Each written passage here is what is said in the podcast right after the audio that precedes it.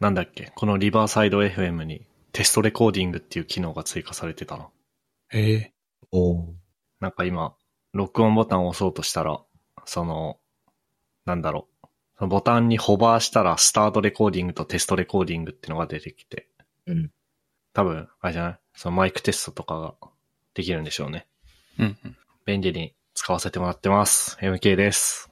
はい。なんか、Seven Days to End with You っていう、その最近のゲームではないんだけど、その、言葉を推理して穴埋めしていく、まあ簡単に言うとそういうゲームなんだけど、っていうゲームを最近やって、めちゃめちゃ面白かった年です。と、一週間ずっとツイッターとか見てないんだけど、ポッドキャスト収録前に慌てて1時間ぐらいでツイッター見たりとかニュースサイト見たりししてるんで、ポッドキャスト収録前はなんか浦島太郎みたいな気分になってます。ふっくんです。はい、そんな感じでやっていきましょう。えっ、と、今日は180、あ、ごめん、182だわ、今日は。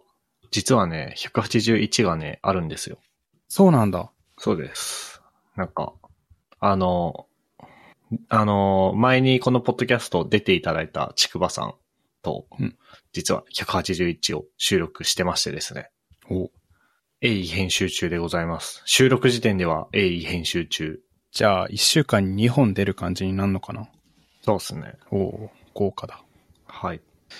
えっ、ー、と、なんだっけな何から話そうかな。まあ、とりあえず今日の新しい話で言うと、チャット GPT の GPT4 版が出たみたいな。うん。これは、なんですか僕もあんまり理解してないけど、ツイッターでずーっと話題だね、今日は。ね。うん。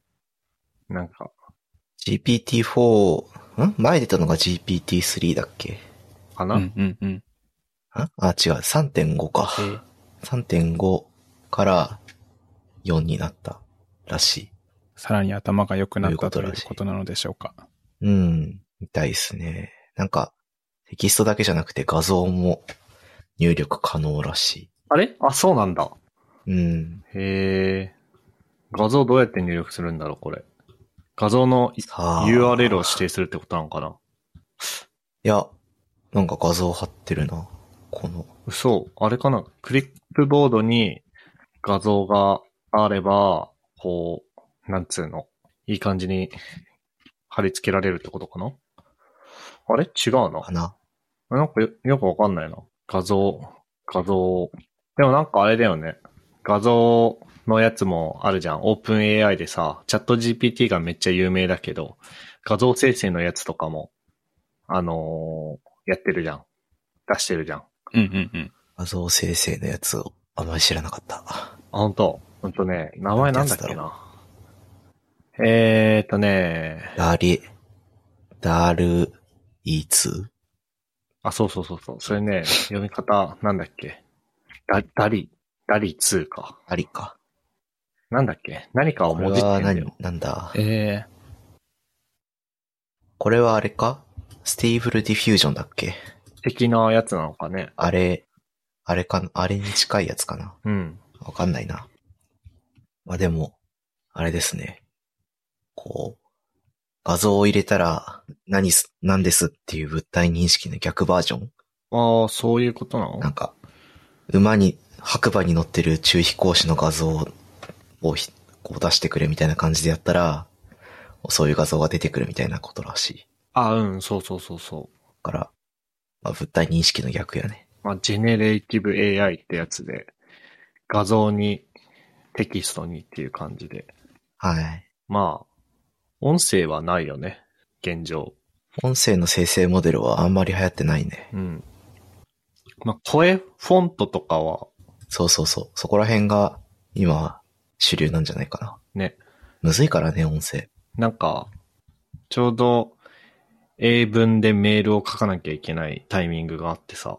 うん。バーっとこう、ディープ L とか使いながら書いた後に、チャット GPT にベンって貼り付けて、ちょっとこれ英文構成してって言ったら、うんいろいろ直してくれて、すご。すごいよね。で、4になってから何ができるようになったんですか、これは。うーん、ツイッターの、何か変わったんですかツイッターのあの、何ツイッター情報をコンパイルした感じだと、より賢くなって、な、なんて言えばいいんだもっともらしいことを言うっていうのが、まあ、チャット GPT だと思うんだけど、うん。その、なんつうの、精度が上がった。うん。日本語の精度も高くなって、嘘をつく可能性が低くなって、うん。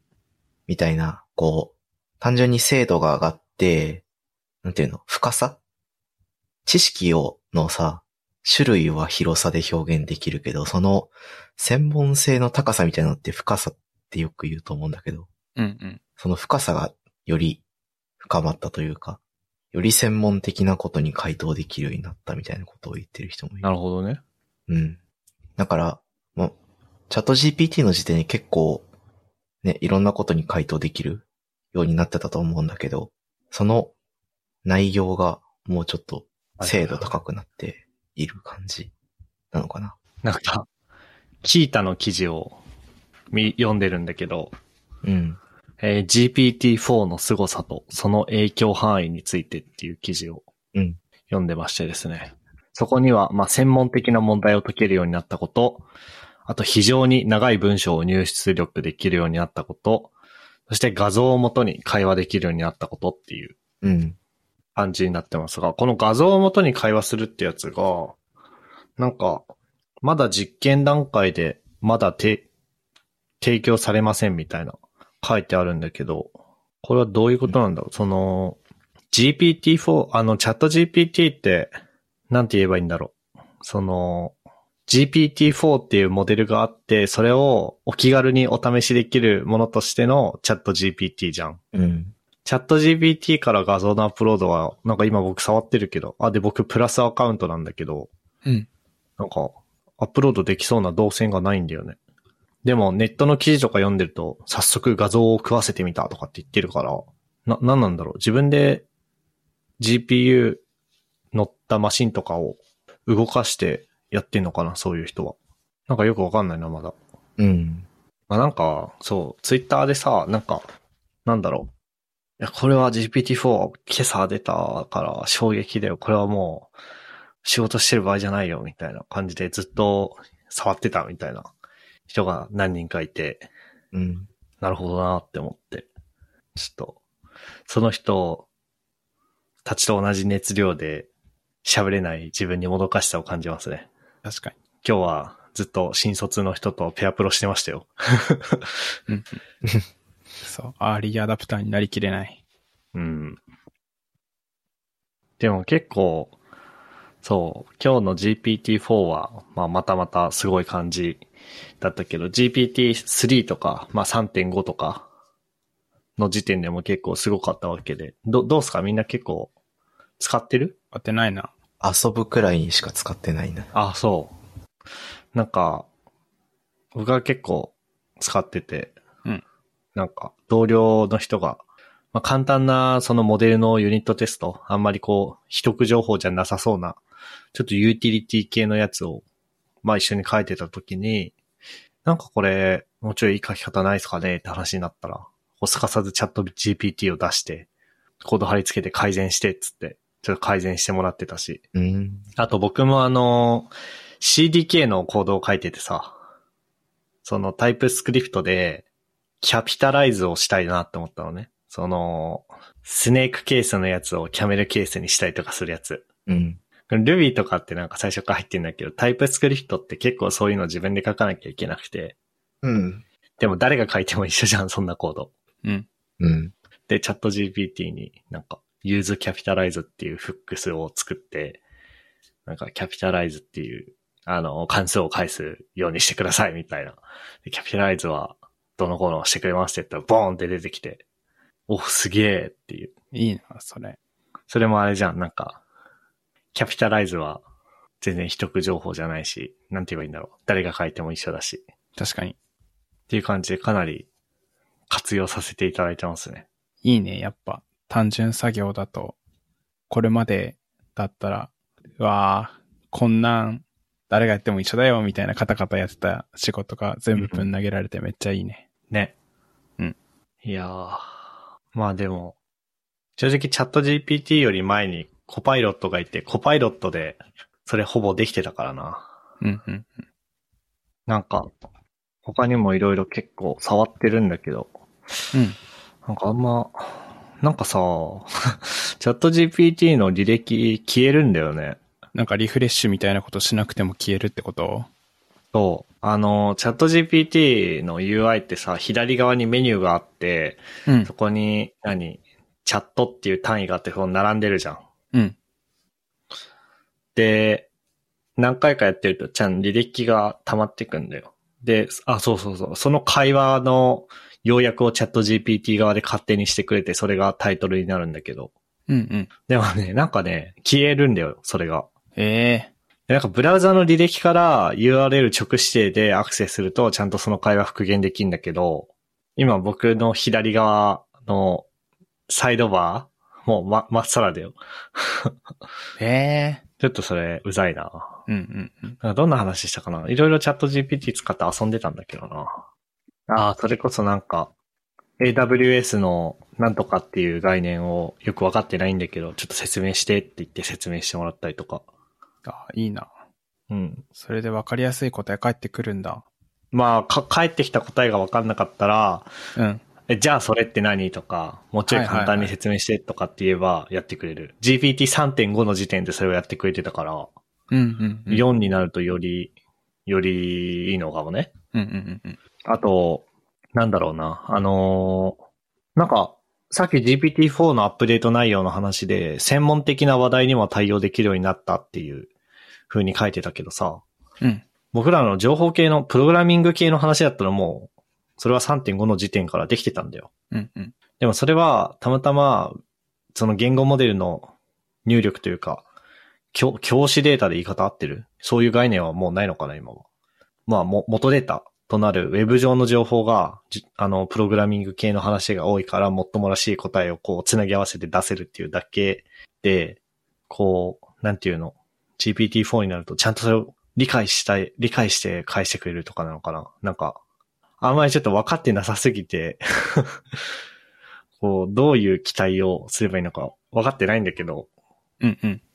なんて言えばいいんだろう。結構楽しみだね。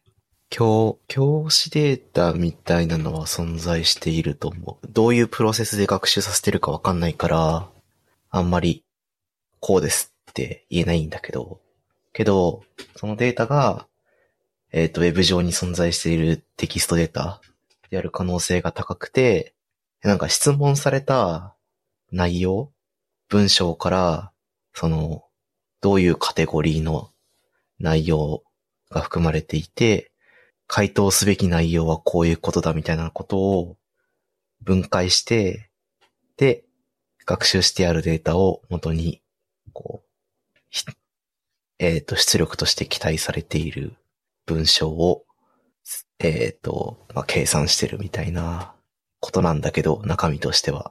うん。なんか、と、なんでた、あ、えっと、なんでそういう風にやってて、専門、専門知識が正確かどうかはちょっとよく、よくわからない。適当言ってるかもしれないし、適当言ってないかもしれないし、当たってるかもしれないけ、かけど、それは、なんか、出力結果を100%信じることはできないと思って。ああ、まあ、それはね、出力結果を3、100%信じない方がいいのは、それはそうだね。まあ、あれですか、あの、1個前のやつ、3.5かなは、なんか、うんもっともらしいことを言ってる風だけど、ドヤ顔で嘘ついてるみたいなことが結構あったけど、進化するに従ってだんだんより確からしくなっていってるっていう認識でいいのかなうん。おそらく。多分。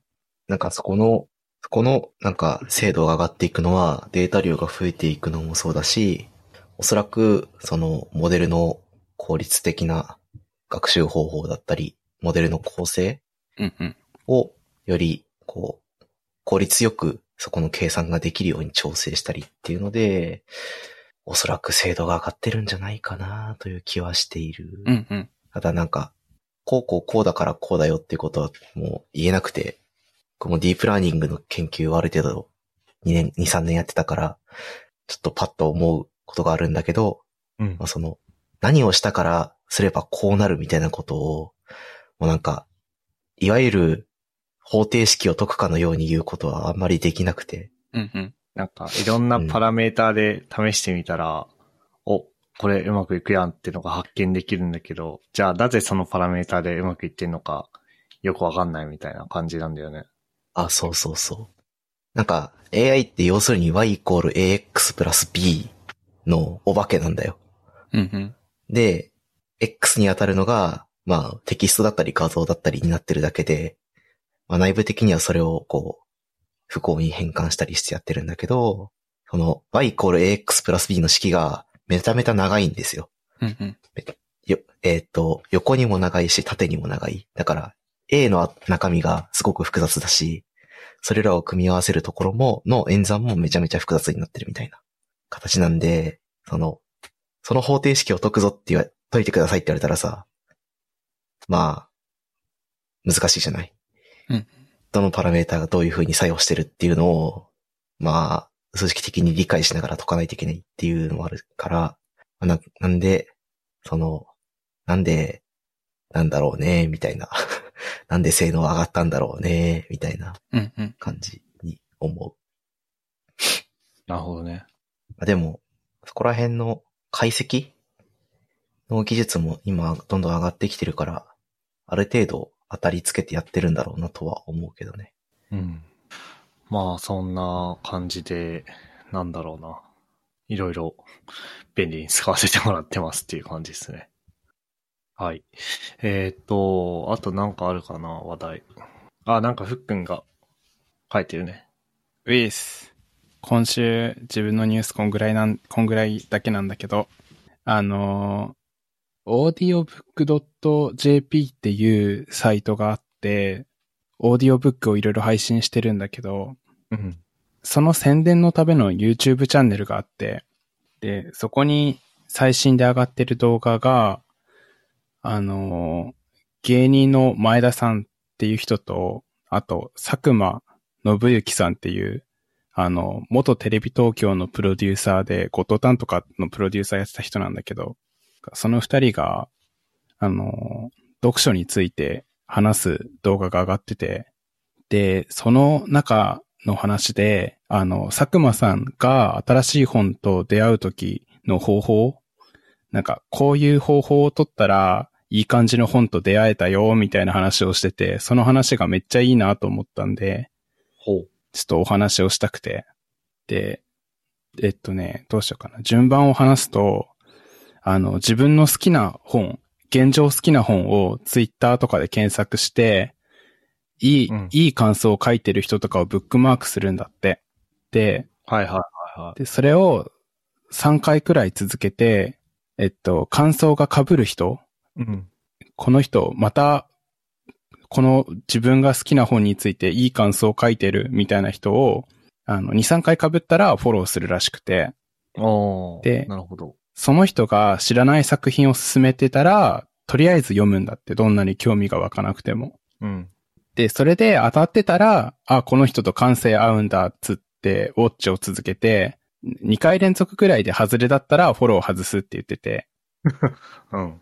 で、それを繰り返していった結果、あの、佐久間軍団と言われる最強の一般人が佐久間さんの背後にはいる状態になってて、うん。だから、自分の感性に合った本のおすすめがツイッターに勝手に流れてくるっていう最強のレコメンデーションを自分で作り上げるっていうことをしてて、なんかこの方法いいなと思って、で自分もよくさ、なんか漫画の好みが結構、あの、狭くて、で、あの、アマゾンのランキングとか、あとはこの漫画がすごいっていうその漫画のランキングとかでも、人気のやつってあんまりドストライクで自分の好みに合ってるってことが少なくて、うん。で、Amazon でも、あの、この漫画読んだ人これも読んでるよっていうレコメンドも合うこと少なくて、で自分の好みに合った方法、あの漫画を探す方法で迷ってたんだけど、この方法だったらできそうだなと思って、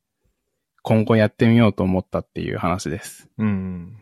まあ、本以外でも、うん。そうするよね、これ。そう、なんか本以外でも映画とかドラマとかでもできそうだなと思って。うん。応用が効きそうだなと思いました。わかる。まあ、っていうか、そういうものだしね、ツイッターって。うんうんうん。確かに。なんか、まっとうな、まっとうな使い方というか。よく考えれば本来の使い方だね。でもなんだろうな。でもちゃんと間引いてるのがいいね。その、なんつうの。玉石混合にしないというか、玉だけをちゃんと選び抜いて、こう、ああ、違うなって思ったらフォロー外すみたいなことをして、なんつうの、間引きというか、をして、こう、より、より濃ゆいスープにしていくみたいな感じがするうね。んうんうん。なんか、精鋭を作り上げてる感があっていいなってうん思ったね。いいっすね。なんか、そうだな。でも本に限らず、自分の興味ある系のやつを探す場としてのツイッターってのは、そういう側面はあるよね。うんうんうん。なかなかそうなんだよね。いろんなランキングから自分の好み探していこうと思っても、行き詰まることが多くて。うん。やっぱ人の感想って、なんていうか、例えばランキングに載ってるタイトルとかサムネみたいなものだけ見て、あとあらすじだけ読んで、ふーんってなるよりは人の感想でここが感動したって言われた方がわかりやすい気もしてるし、なんか話せば話そうとツイッターの本来の使い方すぎて笑笑えてくるうん。の。さ最近ツイッターそういう使い方してなかった。まあ結構ね、ツイッターのさ、おすすめタイムラインあるじゃん。ある。あれ、僕、いい感じのレコメンドしてくれてるんだよね。みんなうざがってるけど。いや、ちょっとわかる。それなんかみんなうざかってるから大きな声で言えないんだけど、おすすめちゃんとおすすめしてるなとは思う。そうそう。なんか結構この、サースが便利とか、うん。この、何か、界隈で盛り上がってる話題についての見解はこうだってやつうんの、について、なんだろう。結構レコメンドしてくれるんだよね。で、なんか、全然知らない人だから、そんなに。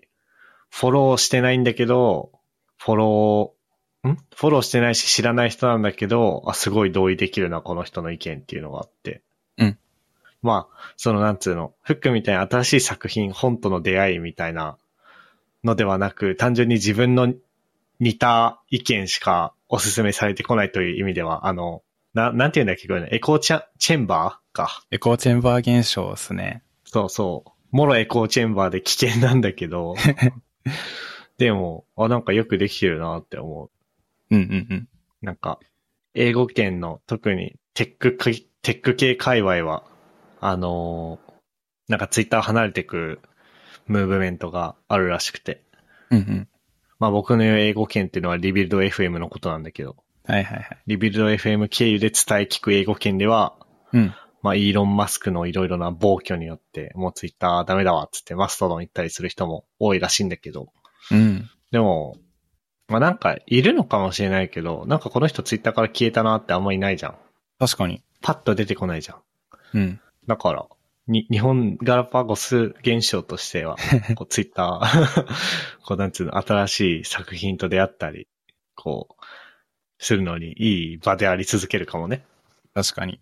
あの、個人的におすすめに対してさ、最近はなくなったんだけど、なんうか自分が過去にフォローしてた気がするんだけど、フォローしてなかった人がよく出てきて、おー。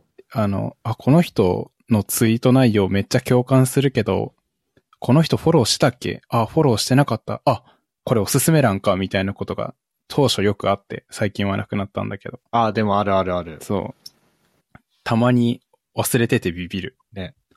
うん。あとは、ちょっと気になってるのが、あの、ミスキーっていう、ああ、一瞬ツイッターの避難所感が出てるサービス、ミニブログサービスみたいなやつ、ちょっと気になってるけど全然知らないっていうのがある。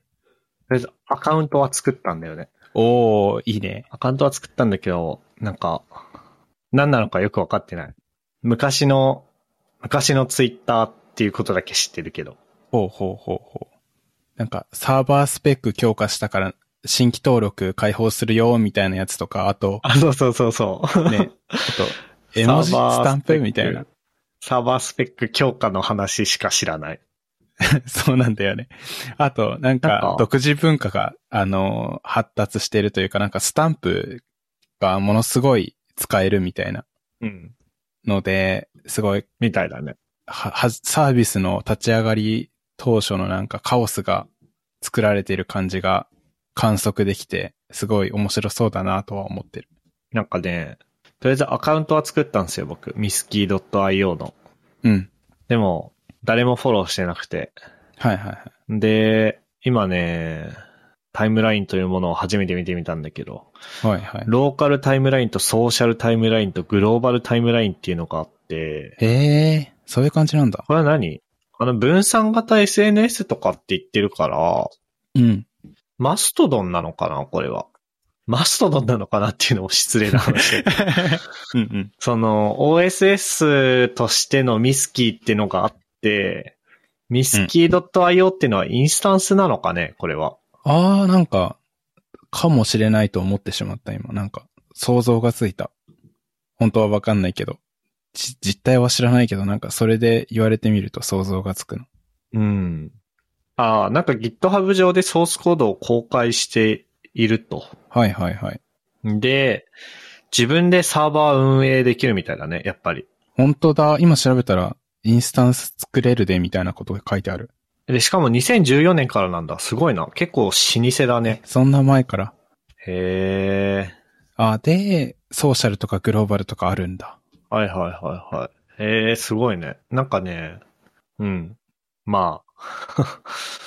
なるほどねっていう。うんうんうん。ミスキーもマストドンも同じアクティビティパブ企画に準拠した分散型 SNS であるが、うんうん。えープログラミング言語とライブラリが違う。なるほどね。で、API の互換性も別にない。うんうん。あと、そもそもミスキーっていうのは、そもそも最初は分散型 SNS として設計されてるわけではなかったっぽいね。うーん。へえ。なるほどね。じゃあ、マストドンと似たようなものと思って触ってて、そんな違和感はないのかそうみたいだね。なはいはいはいはい。なるほどね。えー、新規登録できたら作ってみよう、アカウント。懐かしいね。マストドンもなんか最初流行り始めた時にさ、うん。マストドン JP だっけうんうん。マストドン JP のインスタンス立てた人がいて、その人もなんか、やばいみんな使ってくれすぎてサーバー落ちてますみたいな。で、みんな頑張れ頑張れみたいな風になってて、うんうん。最終的に、なんだっけあれ桜インターネットが買ったんだっけドワンゴが買ったんだっけなんか、どっか割と大きいインターネット系の会社にさ、そのうんマストドン JP、買われただか、その譲渡しただかで、一件落着っていうのがなかったっけあったような気がする。ね。なんかそれと同じ感じなのかな今のミスキー .io で起きてることも。なるほどね。サーバー強化云々。えー、おもろそああ、すごい。なんかね、ミスキーハブっていう、おそらくミスキーの、あのーなんつうの、開発元のウェブページう。うん。があるんだけど、そこを見たらインスタンスリストってのがあって、うん。いろいろインスタンスリストがあるね。えもう、あの、まんま、まんまって言ったらあれかもしれないけど、結構だから、マストドンだね、これは。ー。うんうんうん。ええあとは TRPG 用、プレイヤー用のミスキーとか、おー。なんか、自分個人用のミスキーとか、いろいろありますね。うんうんうんうんあ。なんか、ポッドキャストで、あの、サポーター向けにマストドン作ってますよみたいな、ポッドキャストなかったっけあ、バックスペース FM さんだね。ああ、はいはいはい。それの、あそこは、グルドンっていうマストドンインスタンスを運営していて、うんうんうんうん。そこでなんかいろいろ盛り上がってるね。多分、す結構老舗だね。あそこも。うんうんうん。今後それのミスキー版やる人出てくんのかね出てくんのかね。ちょっと面白いな。まあでも、そのリスナーだけでインスタンスを立てて成り立つってのがすごいよね。え、すごいよね。人数いないと盛り上がらないだろうし。すごい。うん。はい。そんなところですかね。うん。はい。じゃあまあ、ちょい、いつもより短いけど、終わりましょうか。はい。じゃあ、僕が読もうかな。えーっと、ここまで聞いていただいた皆さん、ありがとうございました。番組内で話した話題のリストやリンクは、ゆるふわ .com スラッシュ182にあります。番組に関するご意見、ご感想は、ツイッターハッシュタグ、シャープゆるふわでツイートお願いします。面白い、応援したいと思っていただけた場合は、ウェブサイトのペイトレオンボタンからサポータープログラムに登録していただけると嬉しいです。それでは、MK、ふっくん、トッシーでした。ありがとうございました。ありがとうございました。ありがとうございました。 And now, a short commercial break. 現在エンジニアの採用にお困りではないですか候補者とのマッチ率を高めたい辞退率を下げたいという課題がある場合ポッドキャストの活用がおすすめです音声だからこそ伝えられる深い情報で候補者の興味関心を高めることができます株式会社ピトパでは企業の採用広報に役立つポッドキャスト作りをサポートしています気になる方はカタカナでピトパと検索し X またはホームページのお問い合わせよりご連絡ください。